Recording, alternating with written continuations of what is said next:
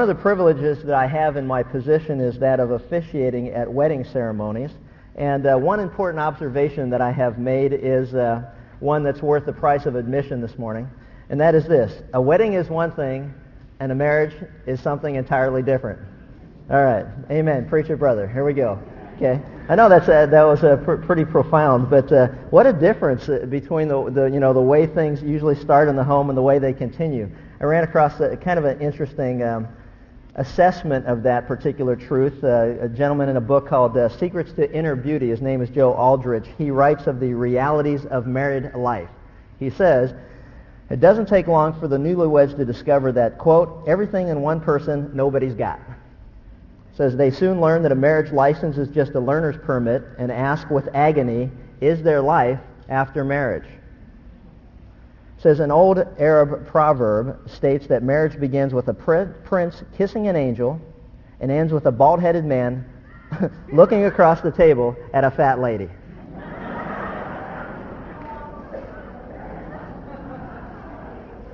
How's that for a word picture? Socrates told his students, by all means marry. If you get a good wife, twice blessed you will be. If you get a bad wife, you'll become a philosopher. Count Hermann Keyserling said it well when he stated that, quote, the essential difficulties of life do not end, but rather begin with marriage. Marriage for many begins like a, uh, a, a moonlit sleigh ride across the crisp, recently fallen snow. And it ends up being kind of like in my mind, have you ever been down on the beach on a hot day in bare feet? Trying to get from one place to the other. That's kind of the word picture that some of us can maybe identify with.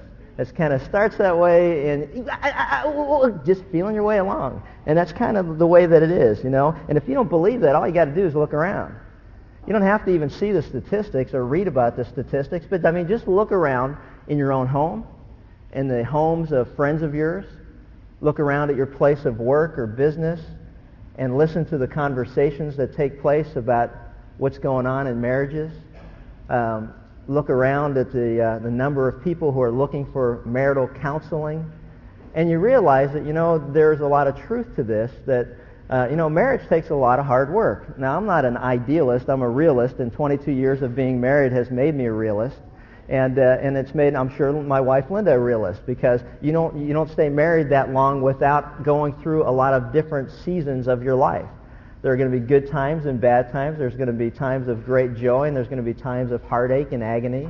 There are going to be times of uh, in sickness and in health, in riches and in poorness, or whatever, something like that, or no money. Um, there are going to be times that are like that. You know, and life's a learning process. And so many of us who are going through this, you know, it, has been quite a ride for us, and I'm sure it's, sure it's quite a journey for you as well. But uh, I came across an excerpt of an article that I believe will help shed some light on our topic for today. And uh, in an essay on the theme of arranged marriages, this writer offers these insights. And I kind of like this, and I want you to listen carefully to this because he says this, in the United States and other Western-style cultures, people tend to marry because they're attracted to another's appealing qualities a fresh smile, a pleasing figure, wittiness, athletic ability, a cheerful disposition, charm. And over time, these qualities can change. The physical attributes especially deteriorate with age. Meanwhile, surprises may surface. For example, you may find that your spouse is a slob. He, he put slatternly, slatternly housekeeping, but I didn't know what that meant, so I just thought that it was a tendency toward depression, disagreements over sex. He says, in contrast, the partners in an arranged marriage, which over half of all marriages in the world are still fitting this particular description, an arranged marriage. An arranged marriage, they do not center their relationship on mutual attractions. It says, having heard your parents' decision, you accept that you will live for many years with someone that you now barely know. Thus, the overriding question changes from gee, who should I marry, to given this partner, what kind of marriage can we construct together? I like that. Because that's the kind of attitude that we need to have if we're going to have healthy marriages. From, gee, whom shall I marry, to, you know what, given this person that I'm going to spend the rest of my life with, What kind of marriage do I want to have? And that's a great attitude to have. Think about that if we would change the whole way that we think about our relationship with one another. It's not an option. This is the person that I'll be married to for the rest of my life. Now it's a question of what kind of relationship do I want to have? Do I just want to peacefully coexist or do I want to make something happen? You know, it's been said that most marriages go through four phases if they're to be successful. The first phase, in particular, our Western-style culture of marriage, where we find the person and we decide that's who we want to marry. So we go through the romance stage. Everything is great. There's nothing wrong. Everything is wonderful. Any little mistake or any little flaw on the part of that, that potential spouse is overlooked because, you know what, it's lost in the, in the big picture. So we go from that to everything's perfect to the reality stage where it's like, oops, missed that one in the big picture, to the, you know, well, and, and we don't give up at that point because in reality we still think that, you know what, I think I can still change him or her. I think there's some hope here and I'll change him or her. You know, I'm not giving up yet until finally you give up because you realize you're not going to change him. And that's the resignation stage. This is the way it is, and ain't nothing to get done about changing it, so we're kind of stuck with this. And uh, if you're in that stage, then you know it's kind of frustrating. It's not that great. But the last stage is the reconstruction stage that says, you know what? We went through the romance. We've discovered the reality. You know, I've kind of resigned myself to this is who I'm stuck with, good or bad, to, you know what? Let's reconstruct this and make it something that God intended it to be. And the attitude has to do with, you know what? Given this spouse that I have, what kind of marriage do I want? And uh, as we go through all this, I don't know what stage you find yourself at today, but I do know this, that um, if you're low on, uh, on hope or running out of hope, that uh, the Apostle Peter, in the particular study that we've been going through, if you've got your Bibles, turn with me to 1 Peter chapter 3. He offers us uh, some hope as we look at this particular uh, passage. He offers us hope that goes beyond the wedding day. Hope beyond the wedding day. Now, tucked away in the heart of this letter is this little gem of truth, and it's like a diamond in a ring. And uh, without the right setting to enhance its beauty, the little gem that we have there sometimes gets lost, you know, without the proper setting. And so what I mean by that is this, that this particular passage, as we've been going through it, starting with the second chapter and going into the third chapter, this passage, what we call the, the setting, is uh, in, in, in, terms of Bible study, would be the uh, context in which we find it. And so as we look at this, this little diamond that we have that's going to get lost without understanding the setting that really enhances its beauty, the setting that we saw was found starting in our study in, in chapter 2, starting with verse 13. If we don't understand the setting, we will not understand nor appreciate what God's going to teach us in 1 Peter chapter 3, particularly the first seven verses as they relate to marriage.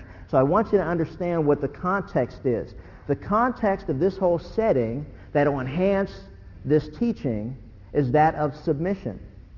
And if you remember, to submit to someone means to fall in rank underneath the authority of another. It means to deliberately place yourself in the authority or under the authority of another person, to give up whatever rights you think you have and subject yourself to that person and that person's authority. So to really understand what's going on here, as we look at 1 Peter chapter 3, starting with verse 1, we need to recognize that, you know what? We need to look at putting ourselves under the authority in a, as far as a rank is concerned to appreciate what God's going to try to teach us here. Now, I realize that, you know what, there have been a lot of people who have manipulated this particular passage, and as a result, it tends to be where I'll guarantee you that as you look at the first six verses of chapter 3, many women will say, well, you know what, though? That's culturally irrelevant or it's been manipulated in the past to try to somehow or another make men uh, be more dominating or domineering over women and put women into a second-class category, and that's not what's taking place here at all. So you can't hide or run to extremes because if we do that, we, we lose sight of what God's trying to teach us in this particular setting. So don't run away and hide from it because you've been in a situation before where maybe somebody has been, uh, you know, uh, a person that manipulates their position of authority or power. But don't forget the context in which it's being taught, and I'll go through and explain how it all ties together. So don't run away and hide from it, but look for what truth that God's trying to give us as we look at this, as, as we see that there's hope beyond marriage. So in 1 Peter chapter 3, if you look at the first verse, we read this. It says, Now in the same way, you wives, be submissive to your own husbands, so that even if any of them are disobedient to the word, they may be won without a word by the behavior of their wives, as they observe your chaste and respectful behavior. And let, and let not your adornment be merely external, the braiding of the hair and wearing gold jewelry or putting on dresses, but let it be the hidden person of the heart with the imperishable quality of a gentle and quiet spirit, which is precious in the sight of God. For in this way in former times the holy women also, who hoped in God, used to adorn themselves, being submissive to their own husbands Thus Sarah obeyed Abraham, calling him Lord, and you have become her children if you do what is right without being frightened by any fear. You husbands likewise live with your wives in an understanding way, as with a weaker vessel since she is a woman, and grant her honor as a fellow heir of the grace of life, so that your prayers may not be hindered. In this first verse, we find a key to understanding the passage. As you note what he says, he says, In the same way, you wives, be submissive to your own husbands. And to understand the context as we're going through it so that it makes sense, he's saying, in the same way, be submissive. Well, the question is, in, in what way are wives to be submissive to their own husbands? And to understand that, we've got to go back to what we've already looked at and, uh, and take a look at all of these things as we look at what does it mean to fall in rank under the authority of another person and uh, what, what were some of the reasons that God gives us as to why we're to submit or subject ourselves to authority. And so as we look back at chapter 2, because that's the connection that we see here as we go through this particular se- uh, section, it says, in the same way, in the same way as what? If wives are be to, to be submissive to their own husbands or to place themselves under the authority of their own husbands, we need to understand in which way that should take place. And in order to do that, we've got to go back to what we've already seen. And we see five reasons that God has already given us as to why all of us should place ourselves in submission or subjection to authority. The first thing that we saw was in chapter 2. Look at verse 12. He says, Keep your behavior excellent among the Gentiles, so that in the thing in which they slander you as evildoers, they may, on account of your good deeds, as they observe them, glorify God in the day of visitation. Don't forget the primary purpose that God wants us to advertise or proclaim that we're a child of God, that we've entered into a right relationship with God. One way that we'll do that is how we respond to those who are in authority over our lives. It's a, it's a, it's a, you know, one, one act of submission is worth a thousand professions of faith. And what he's saying is, is that we, as we subject ourselves or place ourselves deliberately under the authority of another person, we are testifying to the fact that, you know what, we believe what God has to say about subjection, about authority, about submissiveness, about recognizing authority in our life. And he's saying this, that, you know what, people are going to call you evildoers or say that, you know what, all you are a bunch of troublemakers, you Christian people. And you know what, and what they were trying to do, and remember now the context, too, that this was written, what Rome was going to do is accuse the Christians of trying to take over and usurp the authority of Rome.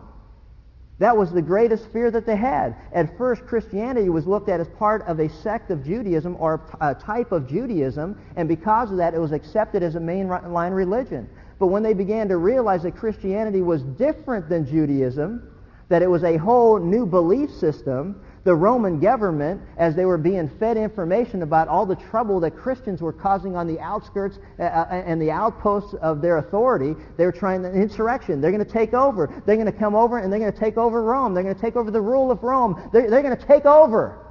And see, even the apostles thought that that's what Jesus was going to do. The disciples thought that Jesus came to, to free them from Roman authority. And that's why they were so confused when Jesus took a coin and said, render under Caesar the things that are Caesar's, but under God the things that are God's. And they started to get a little upset about the fact that, you know what, we want to be free.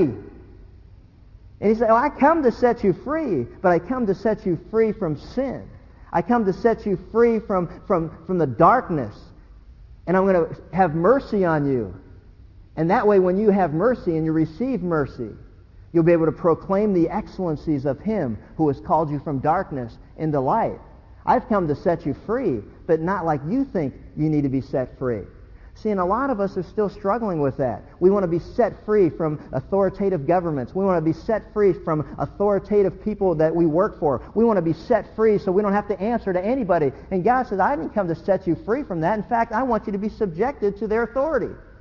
Man, and that's where we all start stomping our feet because we don't get our way. And so the first thing he says is as we subject ourselves to authority, it's a testimony to the world that we're not trying to do what they think we're trying to do, which is get out from under their authority and somehow or another take their authority so that, that now they're subjected to us. That's not what God's called us to do. And as we go through that, we see that that's the first reason that we're to be in subjection. The second thing is this, which is kind of fascinating. If you look at verse 15, says, by subjecting ourselves to authority, this is the will of God, that by doing right you may silence the ignorance of foolish men. Oh, I love this. You know why I love this? Because I meet so many people that are always asking, what do you think the will of God is? I want to pray that God's will will be known in my life. I want to pray for the will of God. I just want to do what God wants me to do. No, you don't. You just want to pray for the will of God. You just want to ask what the will of God is. You just want to keep making it as vague as you can because you don't want to know what it is. Because when you find out what it is, you don't want to do it. Isn't that true? Oh, I'm just praying for God's will. You don't have to pray for it. Here it is. You want to pray for God's will in your work environment and how you should respond to your boss? You want to pray for God's will as we'll look and see how I should handle with a situation I'm going through in my home? Hey, let me just tell you something. You don't have to pray no more. Isn't that great? You don't even have to go ask any of your friends anymore. What should I do? My boss is such a jerk. What do you think I should do? What do you think God's will is? Well, it's right here. Here it is. Verse 15. Don't we all hate this kind of stuff? For such is the will of God. What is? That you subject yourself to authority and you do what's right. And if you do that, you'll silence that ignorant boss. What it says right here. Silence the ignorance of foolish men. Okay? It's God's will. Isn't this great? It's God's will. And the longer I live, the more I'm convinced we don't want to know God's will. Because when we find out, we try to change it anyway. That's not really what it means. What does it say to you?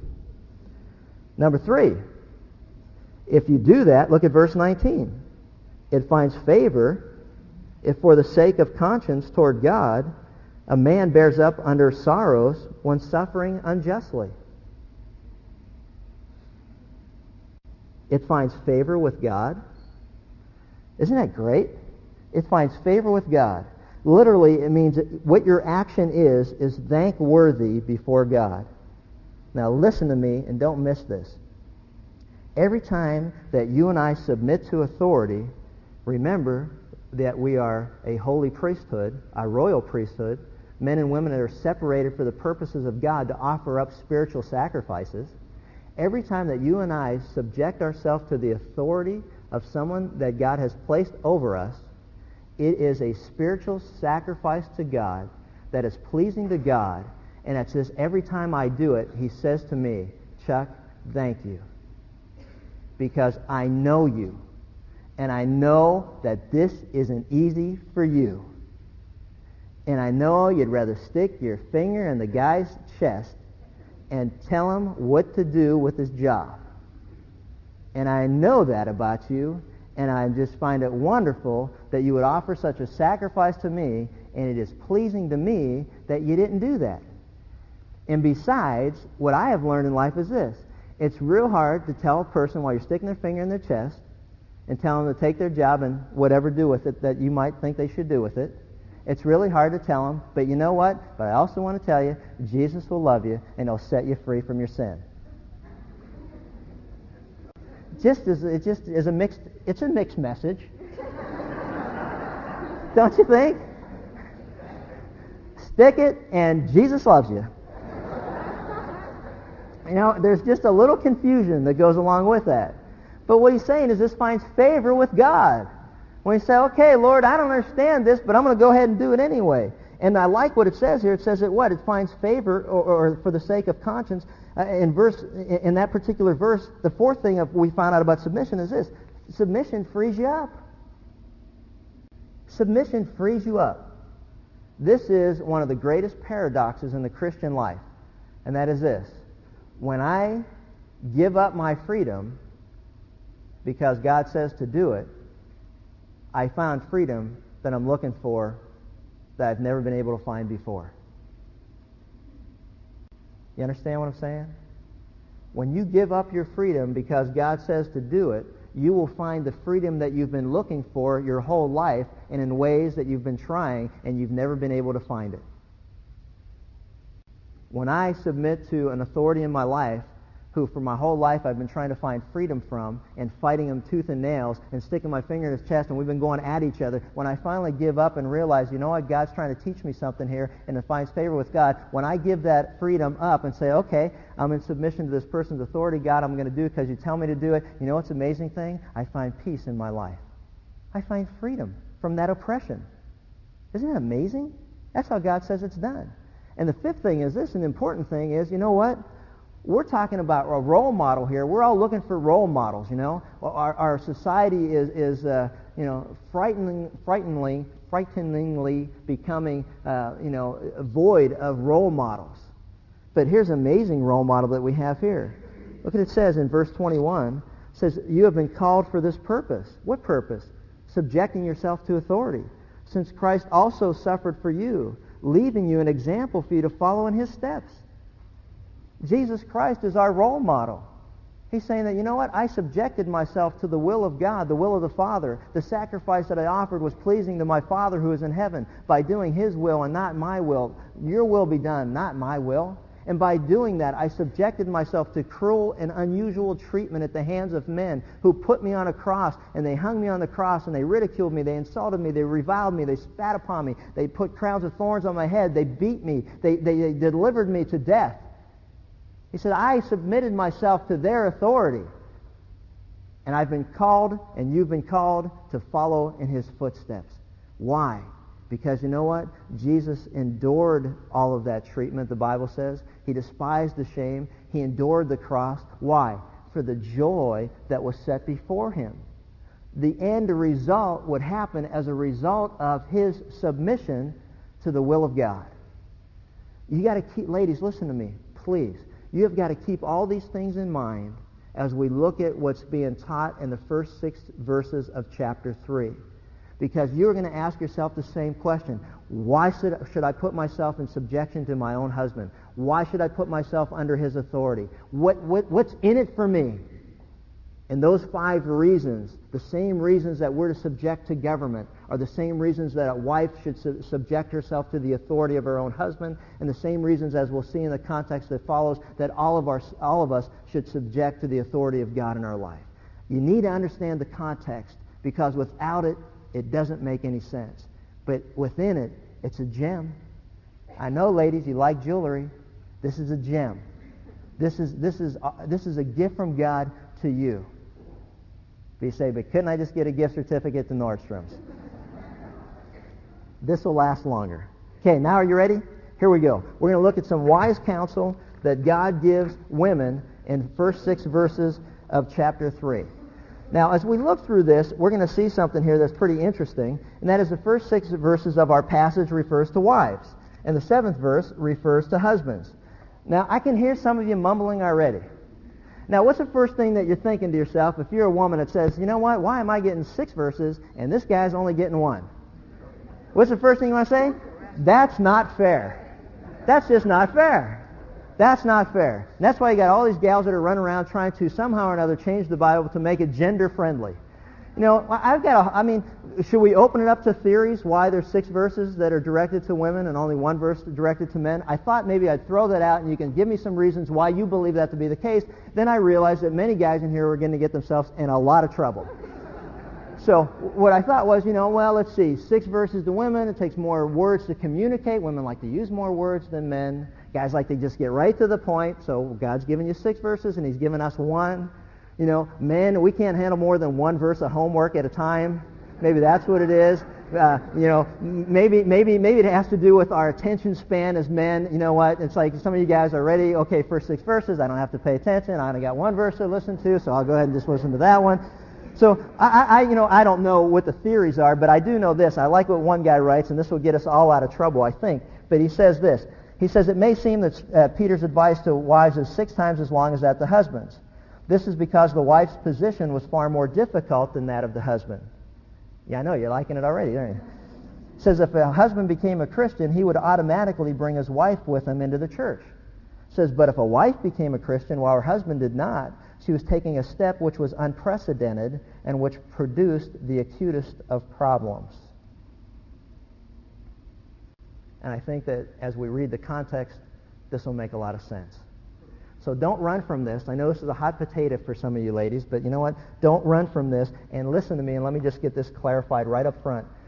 I don't believe anywhere in the Bible does God say that a woman should be in a position where she will be harmed by her husband, where her children are at risk by her husband. There is nowhere in the Bible that says that you are to stay in that type of environment and subject yourself to that type of punishment or behavior. It doesn't say that. So don't go running and hiding behind the extremes. Do you understand what I'm saying? That's not what God's saying. What he's saying is that, you know what though? But for the majority of you who find yourself in this type of situation, here's the counsel that God wants to give to you. And if you will apply this, you will be amazed at what, what God will do in your marriage. That's what he wants to say. So in this particular uh, passage, we're going to find um, four, four insights that we need to take a look at um, that, I, I, that I believe as we go through this is going to change your life and change your marriage. The first one is this, ladies. Recognize your husband's position of leadership in your home. Okay?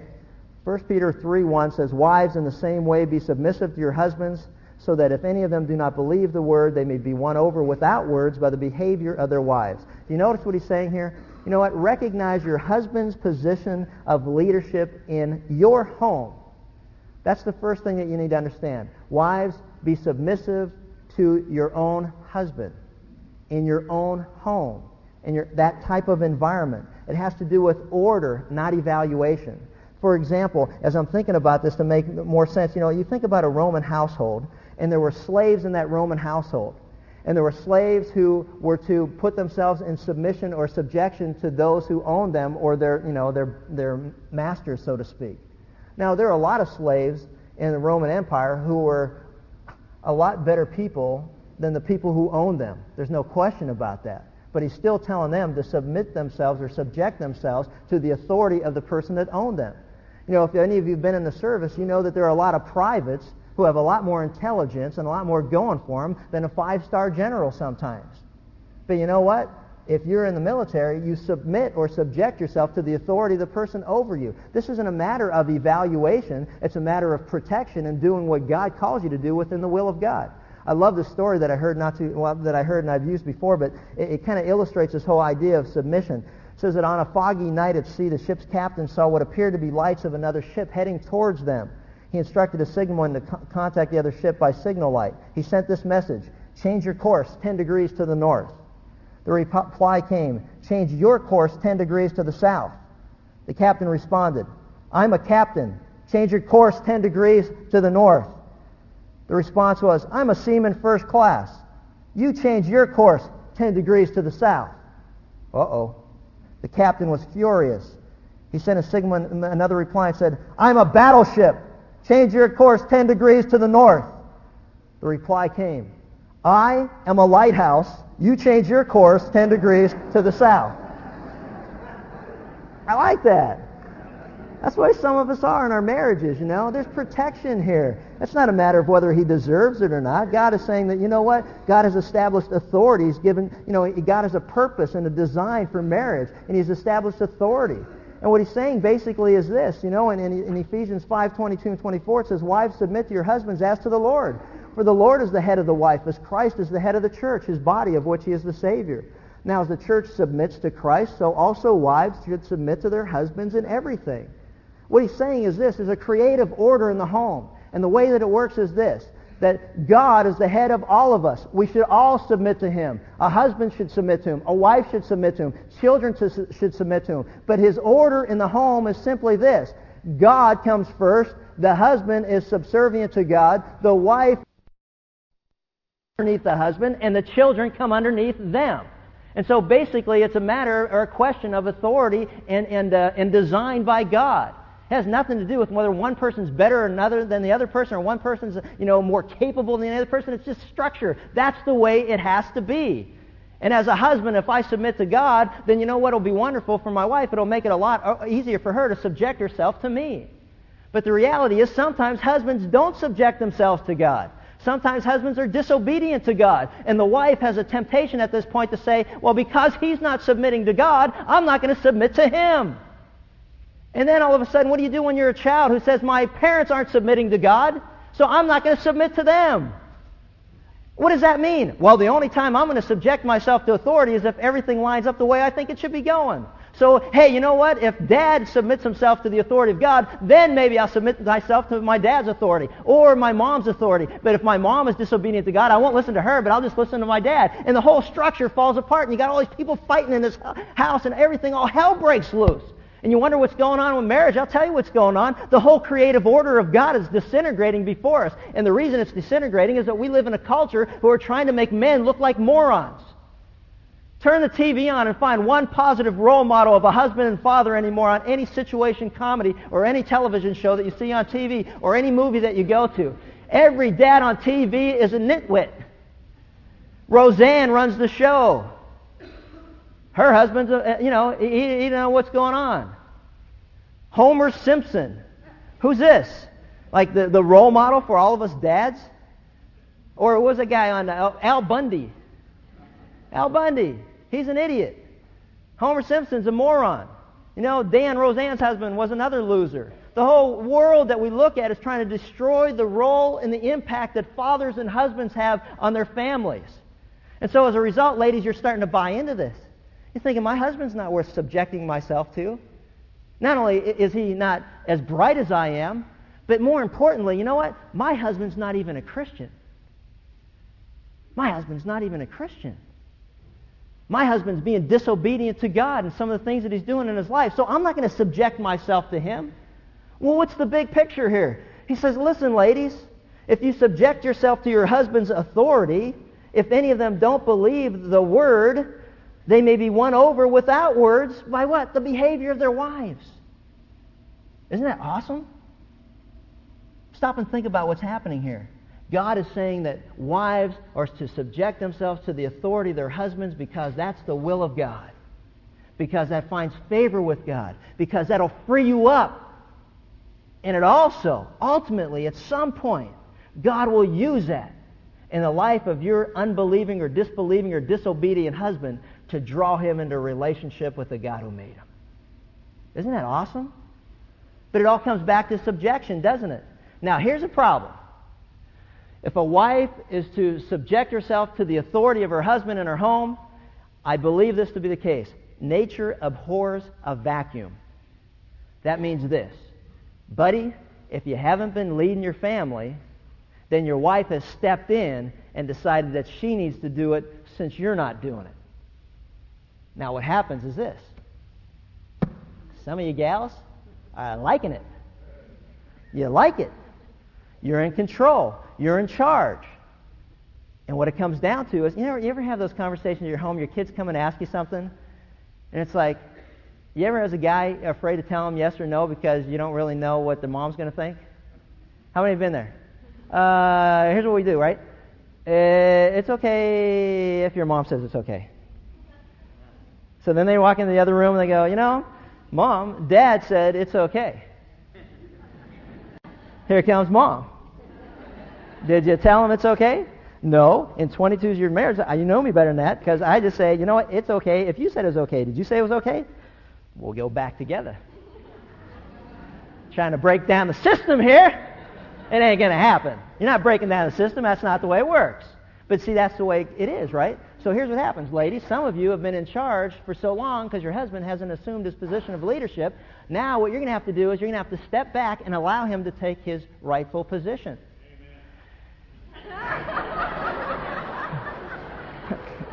Please don't say anything. You're not going to make this any easier for these gals. Okay. But you see what happens? And so now what happens is this. You're going to say, okay, God, I'm going to step back and allow this person to assume his leadership. He hasn't done it. He's not very good at it. I'll just step over here and wait till he fails miserably so I can step back in and take his place. He's not going to be good at it at first. But you can make it a lot easier for him to assume that rightful position in your family. You see, ladies, you need to recognize the authority of your husband in your own home. This doesn't mean that every woman is to be subject to every man. But it is to mean this in your home, recognize his position of authority. And man, I'll tell you what, think about all the problems that you're having at home. A lot of it has to do with simply the fact that, you know what? You're both fighting to be in control.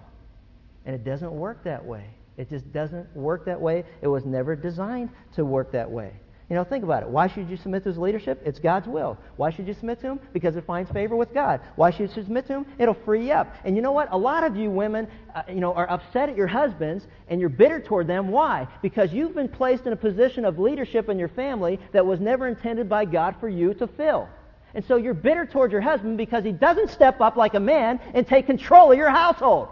And so you're bitter toward him because he won't do it. But yet on the other hand, you won't let go so he can do it and there's a battle that's going on. That's why in Genesis 3, you know, God warned Eve that, you know what, your desire will be for your husband. Your desire, and that's not a good thing, your desire will be to take his position of authority from your household. And you can't let that happen or it's all going to fall apart.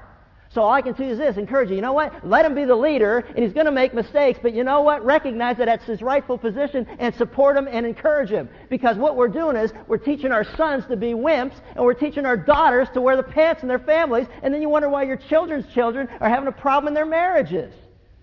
Everything's got messed up. Would you please allow men to be men and women to be women? Amen. Hallelujah. It isn't easy to hear, is it?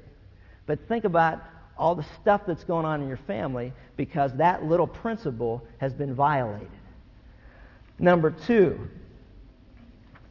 and the way that the submission works is this you refrain from certain activities. See what it says? When they see the purity and the reverence of your life, you refrain from certain activities. Ladies, your life's a spectator sport. You got a husband who doesn't know the Lord, or you got a husband who's disobedient to God. You know what they're doing? They're sitting around watching you. They're watching you to see whether you're for real or not, to see what's going on in your life. Just like non Christians in your community are watching you to see what makes you tick.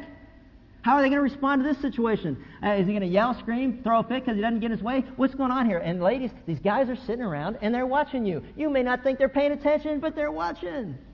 They're watching. But what are they watching? Are they seeing the purity of your life? Look at Titus 2, 3, and 5. It says, Likewise, teach the older women to be reverent in the way they live, not to be slanderers or addicted to much wine, but to teach what is good. Then they can train their younger women to love their husbands and their children, to be self-controlled and pure, to be busy at home, to be kind, and to be subject to their husbands, so that no one will malign the word of God.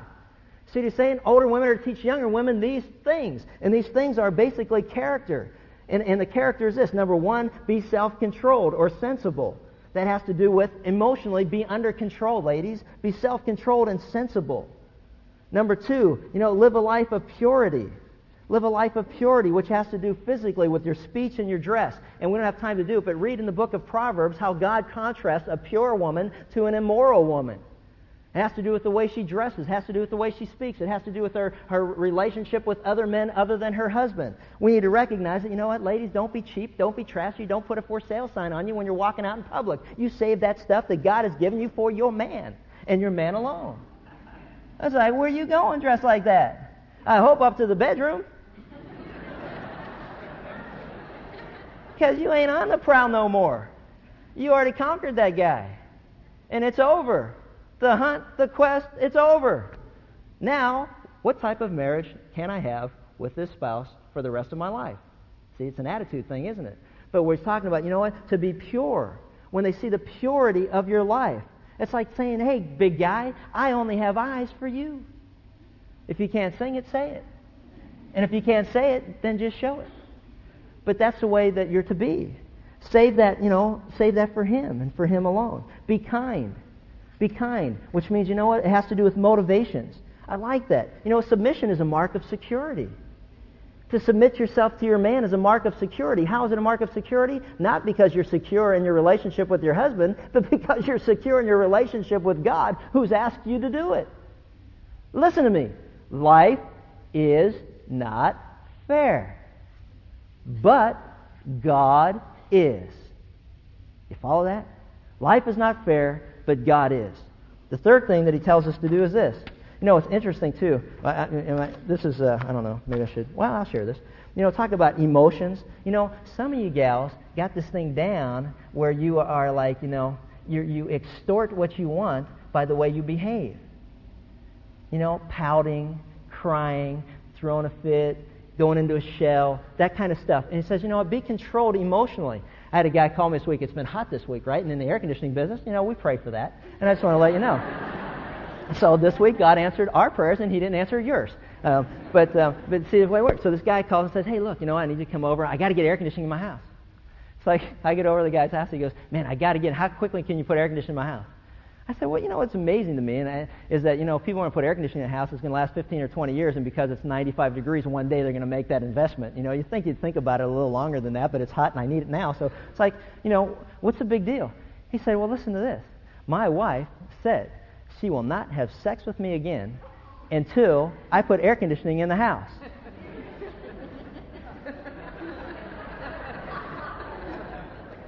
Now, I had explained to him that our product has a limited warranty. you know what I'm saying? Wait, it'll cool your house, but I don't know what we're gonna. I don't know. You know, you're gonna have to take care of the other stuff. But I thought, you know, it was funny, and you laugh about it. But you know what? Some of us kind of still do that on a very serious note. It's a little manipulation. We pout until we get what we want. And God's saying, you know, a lot of times a husband's leadership breaks down because he gives in to that type of emotion. Don't use that to manipulate to get what you want. That's refraining from certain activities. The other thing that was kind of interesting is this. He says that you're to respect your husband. Respect your husband. Respect your husband. Oh, you know what? We're running out of time. Now, see, which is okay because what I can do, ladies, and you tell me what you want to do. I can go really fast over the next two points and then go super fast over verse 7.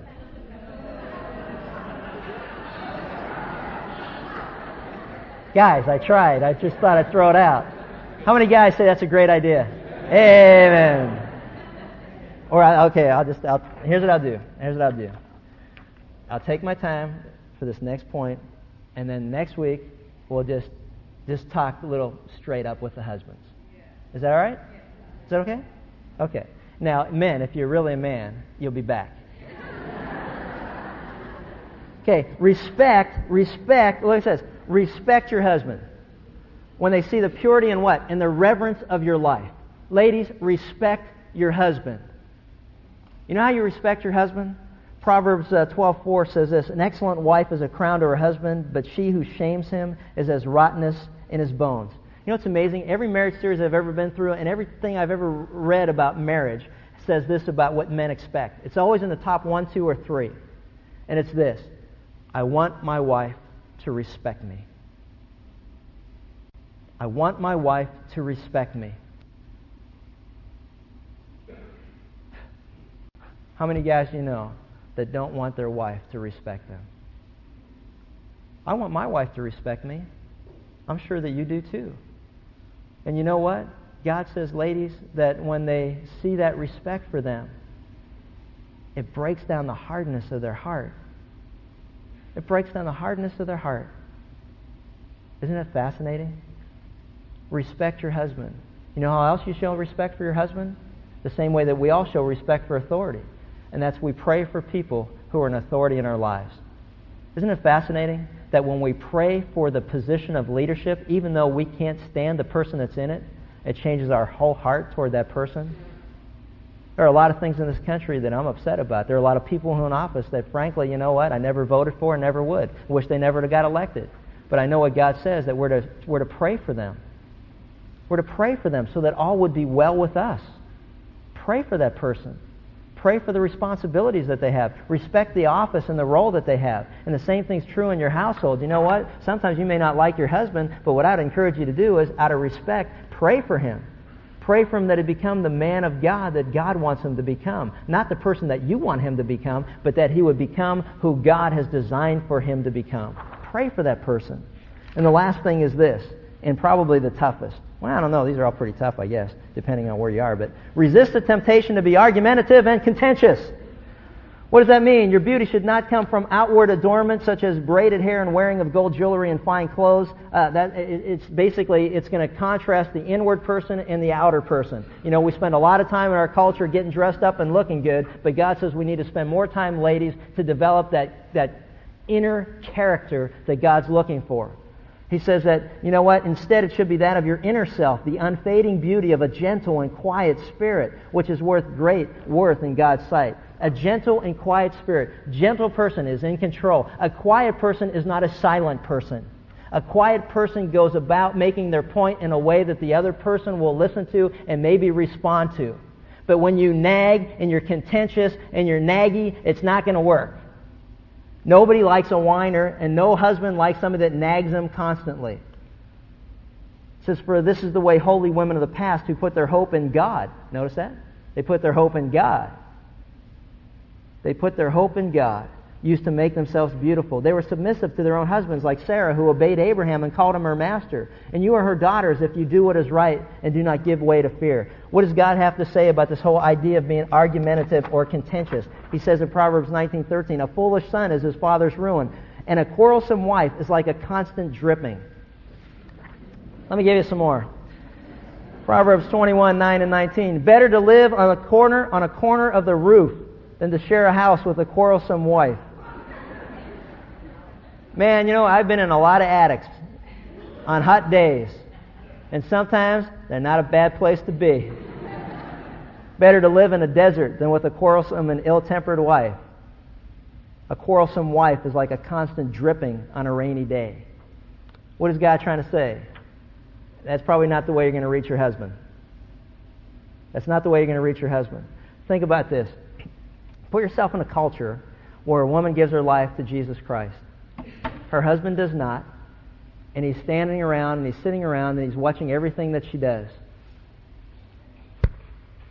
In our culture, ladies, some of you have tried to nag your husbands into the kingdom of God.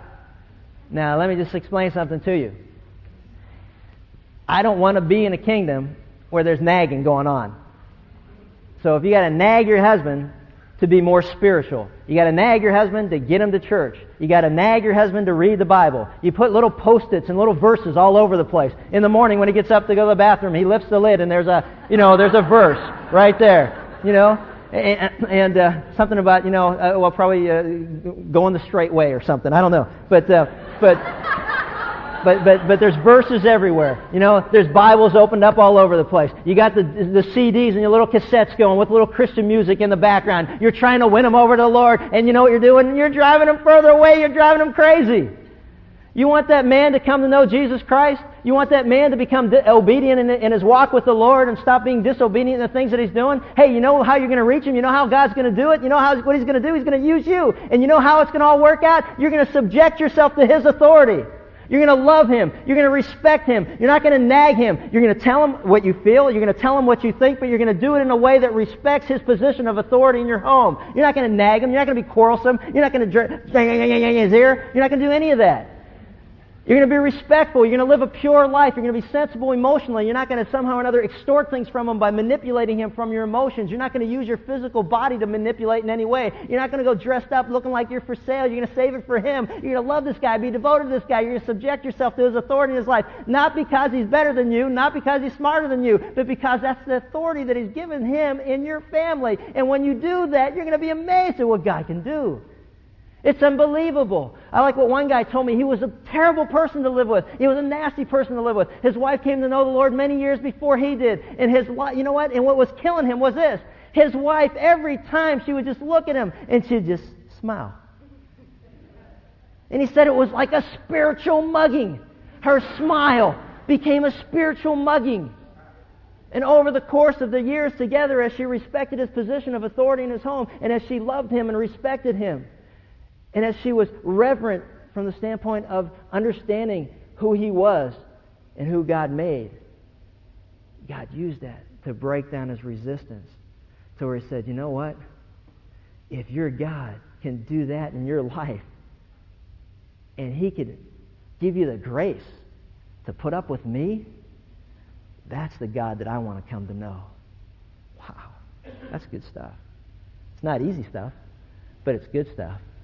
And I just challenge you to be submissive and subjected to the authority of your husband in your own home, and then praise God when he does a great work in your life. Father, thanks for this time to be together. We just thank you for your word that is culturally relevant for today as it was when you writ- had first written it, that you are the same God yesterday, today, and forever, and that your principles stay the same. God, we just thank you and we praise you. We look forward to what you do in our lives as we just, in faith, step out and trust you. God, we know that life's not fair, but we know that you are. And like our role model, Jesus Christ, we will continue to entrust ourselves to you who judge righteously. And we just thank you and praise you in Christ's name. Amen. Now, guys,